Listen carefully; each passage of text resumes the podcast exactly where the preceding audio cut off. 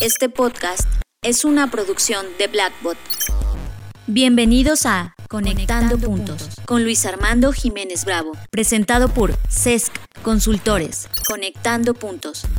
Bienvenidos a Conectando Puntos, el podcast en el que hablamos de economía, finanzas, psicología, sociología, contabilidad, administración y básicamente cualquier área del conocimiento que nos ayude a entender este pequeño y loco mundo que llamamos sociedad.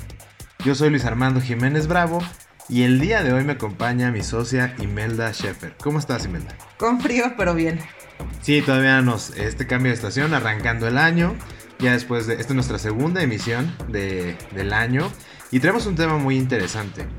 Que lo redujimos en una pregunta: es ¿cómo es que se crea y se perpetúa la mediocridad en la sociedad? Estás escuchando Conectando, Puntos con Luis Armando Jiménez Bravo. Pero antes de arrancar en esta situación, bien valdría el que tuviéramos claro o cómo vamos a tomar el concepto de ser mediocre o mediocridad para esta emisión, Imelda. Bueno, para empezar, estuve investigando realmente el significado de la palabra mediocre y proviene del latín de mediocris, que significa medio o común y etimológicamente está compuesto por dos vocablos, que es medium perdón, medios, que expresa medio o intermedio, y ocris, que significa montaña o peñasco escarpado. Eso significa que es como quedarse a la mitad del camino, siendo la cima de la montaña el destino final. Es quedarse, como diríamos, a mitad de camino. Y es un adjetivo usado para indicar algo que de escaso valor o algo hecho con el, perdón, con el mínimo esfuerzo.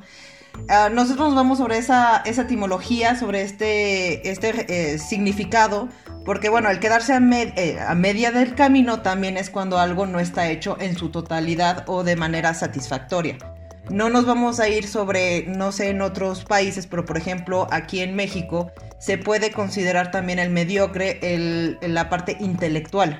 Mientras que nosotros no nos vamos sobre la parte intelectual, nos vamos realmente a los hechos, o sea, a los actos. Al esfuerzo que pusiste. Exacto. no entregaste el resultado final, te quedaste el 50%, ¿no?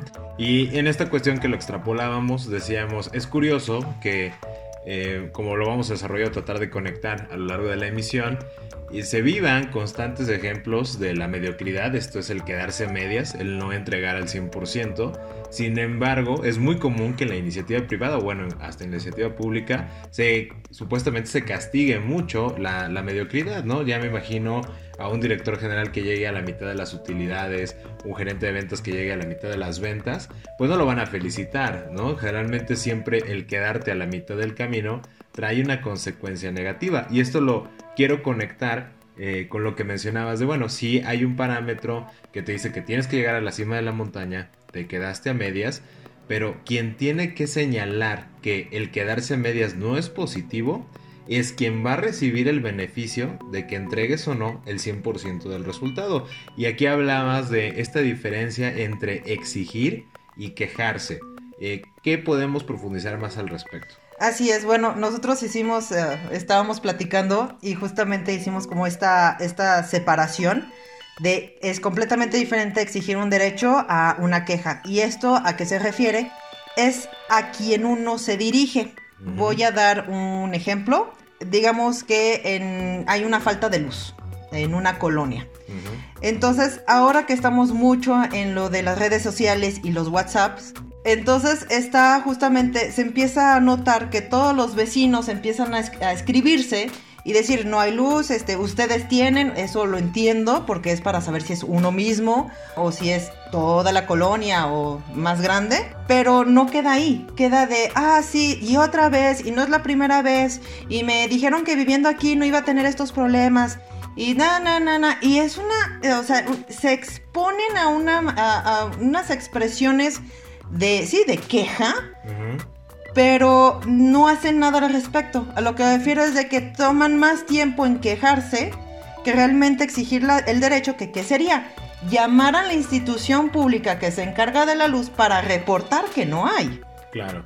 Sí, y entonces es diferenciar de manera muy clara que el quejarse está en cuando es queja, cuando con quien te diriges no tiene nada que ver en esta situación, ¿no? Una expresión en en México es no tiene vela en el entierro. O sea, no tiene nada que ver con resolver la situación, con el hecho de que se hayan quedado a medias en la entrega. Y se lo estás diciendo a lo mejor a alguien que está igual de afectado que tú. Y entonces eso es una queja.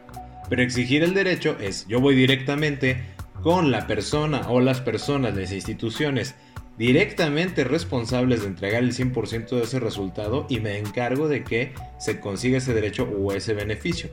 Ya teniendo claro esta diferenciación entre exigir y, quejarnos, hablábamos en la emisión anterior de por qué utilizar bien el tiempo y cómo si lograr estos propósitos de año nuevo. ¿Qué surge de aquí? O sea, cuando nos vamos nada más directamente a la queja, mencionabas también que existe una ineficiencia en el uso del tiempo o la ineficiencia en la queja misma. Sí, claro, porque bueno, imagínense, o tal vez ustedes lo hayan vivido, qué tan ineficiente es estar pasando media hora, una hora o todo un día en el WhatsApp viendo y escribiendo los mensajes de, ay, sí, y es que otra vez, y luego que de una queja pasa a otra, de, no tenemos luz. Ah, pero a mí me habían dicho que si compraba casa aquí no iba a tener ningún problema. Ah, y aparte subieron el mantenimiento. Y aparte, y empiezan a quejarse y luego de, ah, sí, el perro del vecino también no deja de ladrar. Entonces no tengo ni luz y traigo mucho ruido. O sea, cosas que dices, y si tomas el tiempo de dos minutos de hacer primeramente tu reporte, y ya luego, este, entiendo la parte sobre el quejarse, a veces ayuda a sacar, eh, como dicen, presión, ¿no? Ajá, sí, claro. Pero una cosa es sacar presión y, y, ahí la, ahí la dejas, que el tomarse el tiempo de estarse queje y queje y queje en un tipo de comunicación que no sirve de nada, es ineficiencia, ineficiente.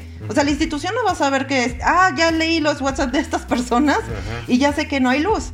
Entonces, y aparte de eso, hacemos ineficiente justamente el sistema de la institución. ¿A qué me refiero? Que si, otra vez, no hay luz, pero hay uno o dos de 50 casas que sí hacen el reporte. Bueno, le van a dar su número de reporte y van a verificar y ya. Pero significa que ellos en sus números van a decir, ah, de esta colonia o de esta ciudad tenemos casos de, eh, sin luz dos veces al mes o dos casas, no sé cómo tengan sus números, pero no lo estamos, ellos van a tener unos números diferentes porque los demás, en vez de hacer algo, nada más se quejan o nada más están esperando que los demás hagan algo. Claro. Entonces también estamos haciendo ineficiente y también estamos haciendo mediocre la institución porque justamente no le estamos dando bien los números. Claro. Entonces aquí quiero ir conectando como estas ideas, ¿no? Hablamos de cuándo creamos la mediocridad del ir a medias cuando quien recibe o es afectado por eh, el no entregar el 100% del resultado, no sabe dirigir su reclamo. Para ya distinguir entre exigir derechos y quejarnos, vamos a hablar de reclamar. La queja, eh, esa persona afectada se dirige hacia quien no va a resolver esa situación. Y luego, ¿cómo perpetuamos esa mediocridad? Como comentabas ahorita, si existe este reporte hablando de instituciones públicas o de una empresa este, privada, ¿Qué es lo que va a suceder? Pues que tiene números falsos. Las estadísticas que ellos tienen, la información que están alimentando, pues es, incorrecta. ¿Y qué es lo que va a suceder aquí? Que ahí es donde empezamos a perpetuar la mediocridad. Porque entonces, si como dices, tienen una muestra de 50 casas, dos hacen el reporte, aunque estén afectadas las 50 casas, pero ellos solo alimentan en su sistema de solo tuvimos dos reportes de que esto no estaba funcionando y eso es el 1% de toda esta situación. Entonces, oye, tener el 1% de reportes pues es muy bueno, ¿no? Estás escuchando Conectando, puntos con Luis Armando Jiménez Bravo. Y con esta información falsa que tienen las empresas, pues como comentaba y estamos conectando, se empieza a perpetuar la mediocridad, porque ahí es el creer que estás haciendo las cosas bien, pero no sabes que las estás haciendo mal, porque quien está afectado no te lo dice. Que tú tienes algo más profundo que comentar a ese tema, ¿no? De hecho, también está una segunda parte, que es la conveniencia versus el derecho. También lo hemos separado en ese sentido es que el exigir los eh, derechos es para la comunidad, es para todos. Mientras que la queja es mi conveniencia, es, es individual. Es de yo me quejo porque yo quiero decirlo, porque tengo que sacarlo, porque estoy enojado y tengo que pasar todo ese enojo hacia alguien más. Eso es mío, entonces eso es individual. Mientras que el exigir un derecho es para la comunidad, es para todos. Estamos hablando de que todos nosotros no- estoy haciéndolo para que mejore la calidad de nuestras vidas, no nada más mía, pero todas. Sí, que luego vemos, por ejemplo, el caso de muchos usuarios que eh, no saben cómo medir el, el tema de su reclamo y terminan siendo inclusive eh, confundidos, o perdón, actúan con confusión, quejándose desmedidamente sobre situaciones únicamente porque su conveniencia. Hablábamos de un ejemplo de meterse en la fila, ¿no? Este, ah, llegué, a mí no me gusta hacer filas y pues yo me meto y me empiezo a quejar con todo el mundo para que me atiendan a mí primero, rompiendo todos los procesos o todo el orden que estaba establecido. Y dicen, claro, pues es que si tú no te quejas, no lo van a hacer mejor, no lo van a hacer más rápido. Y traen esta confusión donde dices, no, exigir el derecho sería el, oigan, ¿cuánto tiempo llevan todos esperando aquí? Vamos a ponernos de acuerdo y vamos a exigir que sea más eficiente el servicio, que pongan otras herramientas u otras formas para poder brindar el servicio sin tener que estar este, invirtiendo tanto tiempo en esto.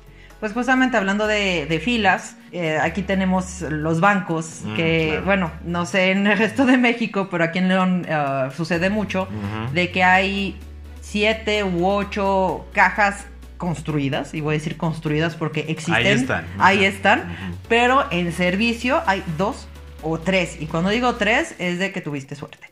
Claro. Entonces estamos hablando de que se hacen filas enormes. Entonces, en ese, en ese caso, una cosa sería quejarse es de, sí, a ver, y esto, y por qué, y, y voy a hacer un escándalo para que a mí me pasen primero. Pero otra, co- y, o también estar como con el de adelante, el de atrás y con la fila de, oigan, y no, y esto, y qué mal. Bueno, primeramente, si realmente ese banco no está funcionando de manera adecuada y no está satisfaciendo, también ahí está la posibilidad de cambiarse Claro. y ya, ¿no? O sea, pero también si dice, no, o sea, yo estoy bien en este banco, quiero, pero quiero que esto no sea mediocre, que no estén utilizando, de hecho, hasta menos de la mitad de lo que deberían tener como cajas abiertas, es, oigan, quiero hablar con un responsable. O sea, no, no hablando con el vecino de la fila vas a hacer algo. O a veces también con el cajero, ¿no? Que esto Ajá. lo ligo de nuevo con hablarle a la persona que Ajá, realmente pueda hacer. le algo. hablan al cajero y es de él, no, es de habla con un responsable y no es para ti, es para todos. Es de no puedes mantenernos aquí durante una o dos horas haciendo fila. Y nos vamos otra vez conectando hacia la parte del, del tiempo.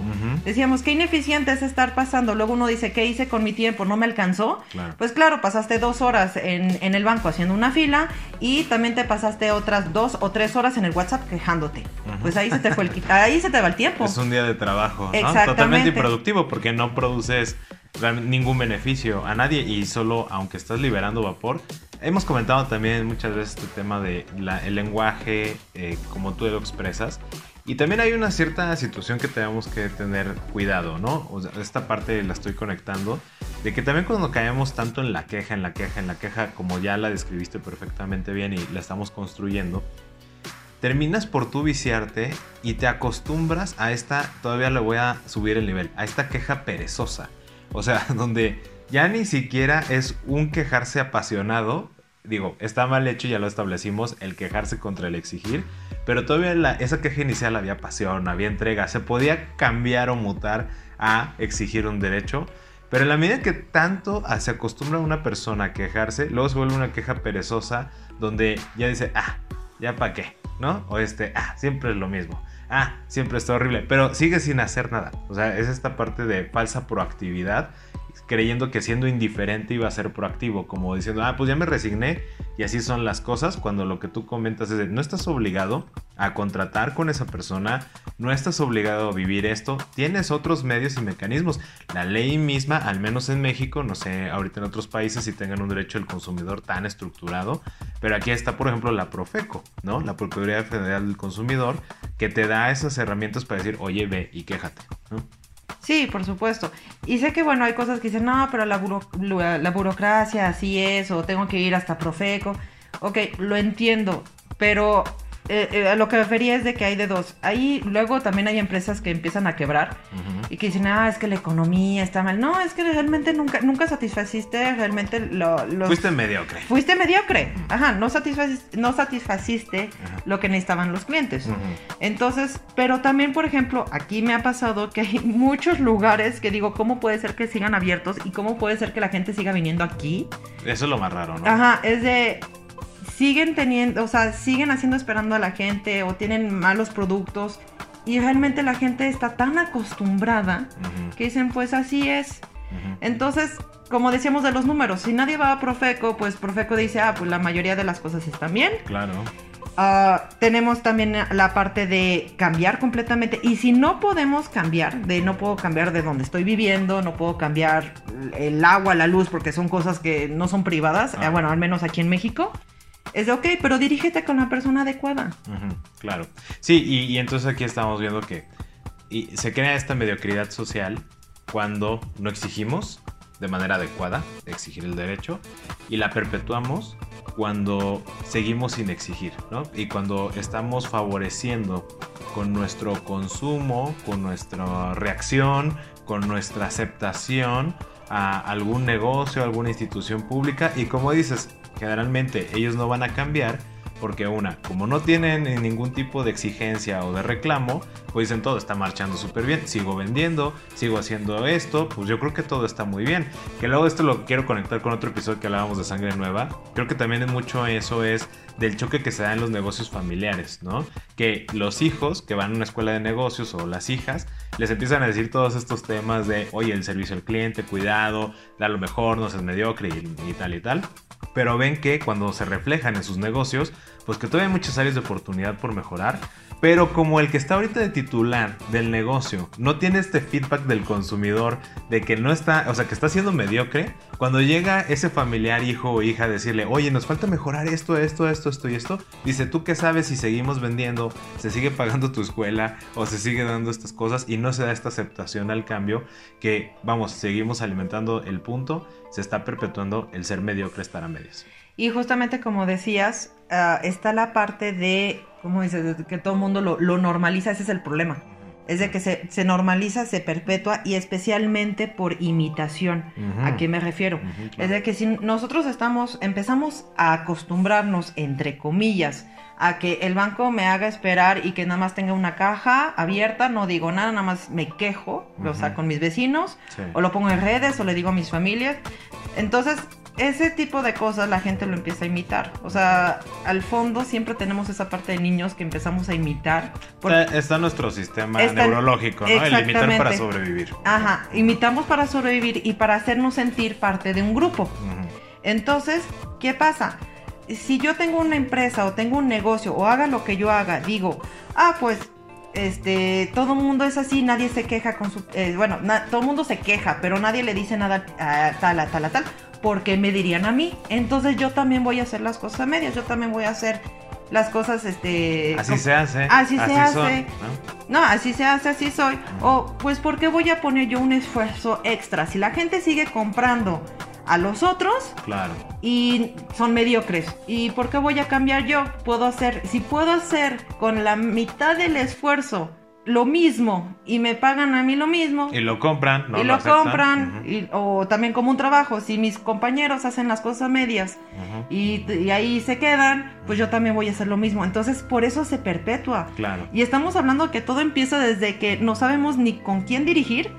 Y también tenemos, bueno, este, yo estuve mucho tiempo en servicio de cliente y hay algunos memes que me dan ba- bastante risa sobre, sobre clientes que se quejan. Pero más que nada es que no es que se quejen, es porque es, eh, no se están quejando, no están mostrando su inconformidad con la persona adecuada. ¿A qué me refiero? Aquí en México ah, tenemos a los viene viene. ¿A qué me refiero para dar contexto? Son personas que ayudan a que uno salga de un, de un lugar de estacionamiento y se les llama viene viene porque es lo que dicen. Viene, viene, viene es para decir ya tienes el paso. Que realmente es un ejercicio de caridad. ¿no? Exactamente, es un ejercicio de caridad aquí en México. Sí. Pero es como si al viene viene, cuando voy al banco, le digo, oiga, y es que es una filota de dos horas, como ven, o pues no es posible, y esta sociedad, y la gente esto, y le esto, y lo otro. ¿Qué te va a decir el señor? No, sí, pues qué mal, ¿verdad? Y ahí queda. Entonces no tiene nada que ver. A eso me refiero de que al no, al no saber dirigir es cuando todo se pierde y empezamos a hacer todo, todo nuestro mundo empieza a ser mediocre y acabamos en un país o una sociedad del, entre comillas, debería o se supone que debería funcionar o se supone que sí me deberían dar esto. En teoría. En teoría, ajá. Estamos en... Eh, eso es lo que a mí me, me, me, frustra. No es, no es meter el tema de deberías como posibilidad, sino se está haciendo como una acción afirmativa y efectiva de que algo está ocurriendo. Así es. Y eso lo, lo, vivimos mucho, de hecho es un fenómeno que se ve mucho en Latinoamérica, que yo creo que ya en todo el mundo, al menos ya se visibiliza en, en todo el mundo, esta cuestión recurrente de alejar la mirada de lo que es mediocre. Y lo hemos visto también inclusive con muchas situaciones, ¿no? Volvemos al, al tema de ya nos acostumbramos tanto a que esa es la dinámica que desafortunadamente la empezamos a replicar en nosotros mismos y dejamos de exigirnos a nosotros mismos. Así es. Eh, ya se vuelve, como dices, esta imitación que estamos viendo la, la trasladamos hacia nosotros y entonces nosotros mismos dejamos de exigirnos y se sigue perpetuando esta cultura de la mediocridad o el hecho de la mediocridad porque también nosotros ya decimos, ah, pues es que la situación está muy difícil, que creo que es una expresión muy muy de México, no sé si de todo el mundo, pero digo, si saben de que en su país se dice igual, pues por favor díganos, pero aquí es una cuestión mucha. Es que la situación está muy, oye, ¿cómo te está yendo? ¿Estás mejorando? No, es que la situación está muy difícil, está muy complicado y es esta parte de quedarnos a medias y es muy cómodo el transferir esta responsabilidad a alguien más, pero ese alguien más no existe, que por eso es la queja. Te estás dirigiendo hacia alguien que no se ocupa de esa situación. Ejemplo, soy empresario, llegué a la mitad de mis ventas, que es lo más sencillo, responsabilizar al gobierno. Y el gobierno no tiene nada que ver. ¿Sabes quién está dirigiendo tu negocio? Tú. Tú eres quien, o sea, tú te tienes que exigir a ti mismo el derecho de prosperar, de crecer o dejar de ser mediocre y no al gobierno. ¿Al gobierno qué le tienes que exigir? Pues que haga su parte con X servicio que ellos estén entregando. Y lo vuelvo a reconectar con el primer punto que mencionabas este tema de saber hacia quién te diriges, no solo externamente, sino también identificar cuando tú eres el mediocre, cuando tú eres el que está quedando a medias y cuando eres a ti mismo a quien te tienes que exigir el cumplir con las cosas. ¿cómo, ¿Cómo te suena esta idea? Sí, de hecho tenemos esa parte de tanto de uno hacia afuera como los de afuera hacia adentro. Entonces, bueno, para dar un ejemplo, si uno tiene una cita con su peluquero a las 10 de la mañana y uno está llegando a las 10.40 y es de, bueno, sabe que llegó tarde, pasamos a alguien más, espérese 15 minutos y yo empiezo a exigir, oye, pero yo ya tenía mi cita, me la confirmaron y tienen que pasarme en estos momentos. No es lógico, porque yo en ningún momento fui exigente conmigo misma para llegar a tiempo. Entonces no puedo tampoco llegar a exigirle a otra persona que me, que me respete mi cita si yo desde un principio rompí la regla. Mientras que también es al revés. De que tengo la, cita a las 10, llego a las 10, siempre consideramos que hay como un margen de horror, si quieres, de 10, 20 minutos, como se espera. Pero si ya llevas ahí una hora, es, eh, no es de, ah, bueno, pues pasaré cuando pasaré. Eso pasa a veces. Pues pasaré cuando me pasen. No, es justamente llegar y decir, bueno, ¿qué está, qué está sucediendo? Bueno, tal vez hay algo, algo que dejó de funcionar, tienen alguna, alguna parte que, no sé, se les fue la luz, no sé. Pero es preguntar, ¿qué está sucediendo? Y también no nada más soy yo, sino todos los demás que tienen las citas, pues todo se va a retrasar. Entonces también es exigir, oye, habíamos quedado en algo, ¿por qué no estamos pasando a la hora que deberíamos pasar? Muy bien. Y sí, tienes toda la razón. De hecho, me, gustaría que cerráramos ya este, este episodio con esta reflexión y enseñanza. De, eh, había dos puntos que tú comentabas que era súper importante al momento de definir si es exigencia o si es queja, ¿cierto? Bueno, realmente nada más quiero cerrar esto rápidamente. No es tanto cuando es uno de cada uno, sino dos puntos importantes al exigir. Una cosa que quiero hacer mucho énfasis es ser respetuoso. No hay que llegar a los extremos que yo lo veo más por, yo creo que por cercanía, cosas que pasan en Estados Unidos, personas que se alocan y que realmente hacen un ridículo de que, y a mí se me respeta y esto y lo otro y que avientan cosas. No, por favor. O sea, la comunicación se puede hacer de manera respetuosa, de manera amable. El exigir no significa el, el, estar enojado con la persona estallar. o estallar. Ajá. No significa eso hay que también considerar que tal vez esa persona está acostumbrada a la mediocridad. Entonces, más que nada, hay que verlo con esa parte de empatía de yo te quiero enseñar, te quiero, te quiero tratar de hacer entender, de abrir tus ojos que lo que estás haciendo no está bien. pero hacerlo de manera calma, o sea, no, no hay que explotar. Eso sí, es que no puedo hacer mucho, eh, no, no quiero hacer menos énfasis a esto, por favor no insulten, por favor no griten, por favor no lancen cosas. O sea, somos seres humanos, somos, se supone, civilizados. Como decía, se supone que. Ajá, se supone que. Entonces, siempre veanlo de esa manera. Esa persona tal vez está en esa costumbre y no lo, no lo está viendo. Entonces, ayuden a esa persona a verlo de manera calma. Y también hay que considerar que uno tiene que tener el interés del conocimiento. ¿A qué me refiero? Para dar un ejemplo, que en la colonia se decidió algo, no sé, se va a hacer una fiesta tal día o que hay unas cuotas de limpieza o de mantenimiento, depende del país, depende de la región, que se van a aumentar. O un nuevo impuesto. O un nuevo impuesto. Y de repente es de, ah, no, no estoy de acuerdo y no estoy de acuerdo, pero eso ya pasó, es de, oye, te habíamos llamado a la junta.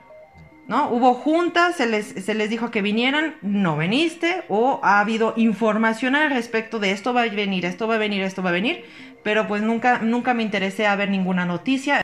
Es, ah, no, pues ahora es mi derecho y voy a hacer esto. También hay que tener una lógica y también hay que tener un interés, pero también es porque pues tu propia ignorancia es lo que llevó a eso. Claro. Sí, y como dices, por ejemplo, incluso en la parte pública, ¿no? El tema de los impuestos y más, si te informas, en sí, en lugar de tener este activismo de redes sociales, donde te quejas con tus amigos y, demás, o la gente que te hace caso, eh, para eso hay una figura que es quien, de hecho, hace la ley, que es, eh, por ejemplo, el Poder Legislativo, y tú tienes se supone que tu representante, otra vez vuelvo a caer en estas palabras, ¿no? Se supone que tu representante eh, en el Congreso, tú puedes comunicarte con esta persona e irle a exigir a esa persona que no favorezca o vote o convenza o haga lo que tenga que hacer para que ese impuesto no prospere, ¿no? Pero como dices, como se ha estado dando esta situación de ya nos acostumbramos tanto a esta mediocridad que ya le hemos trasladado a tantas cosas y eso es un gran peligro.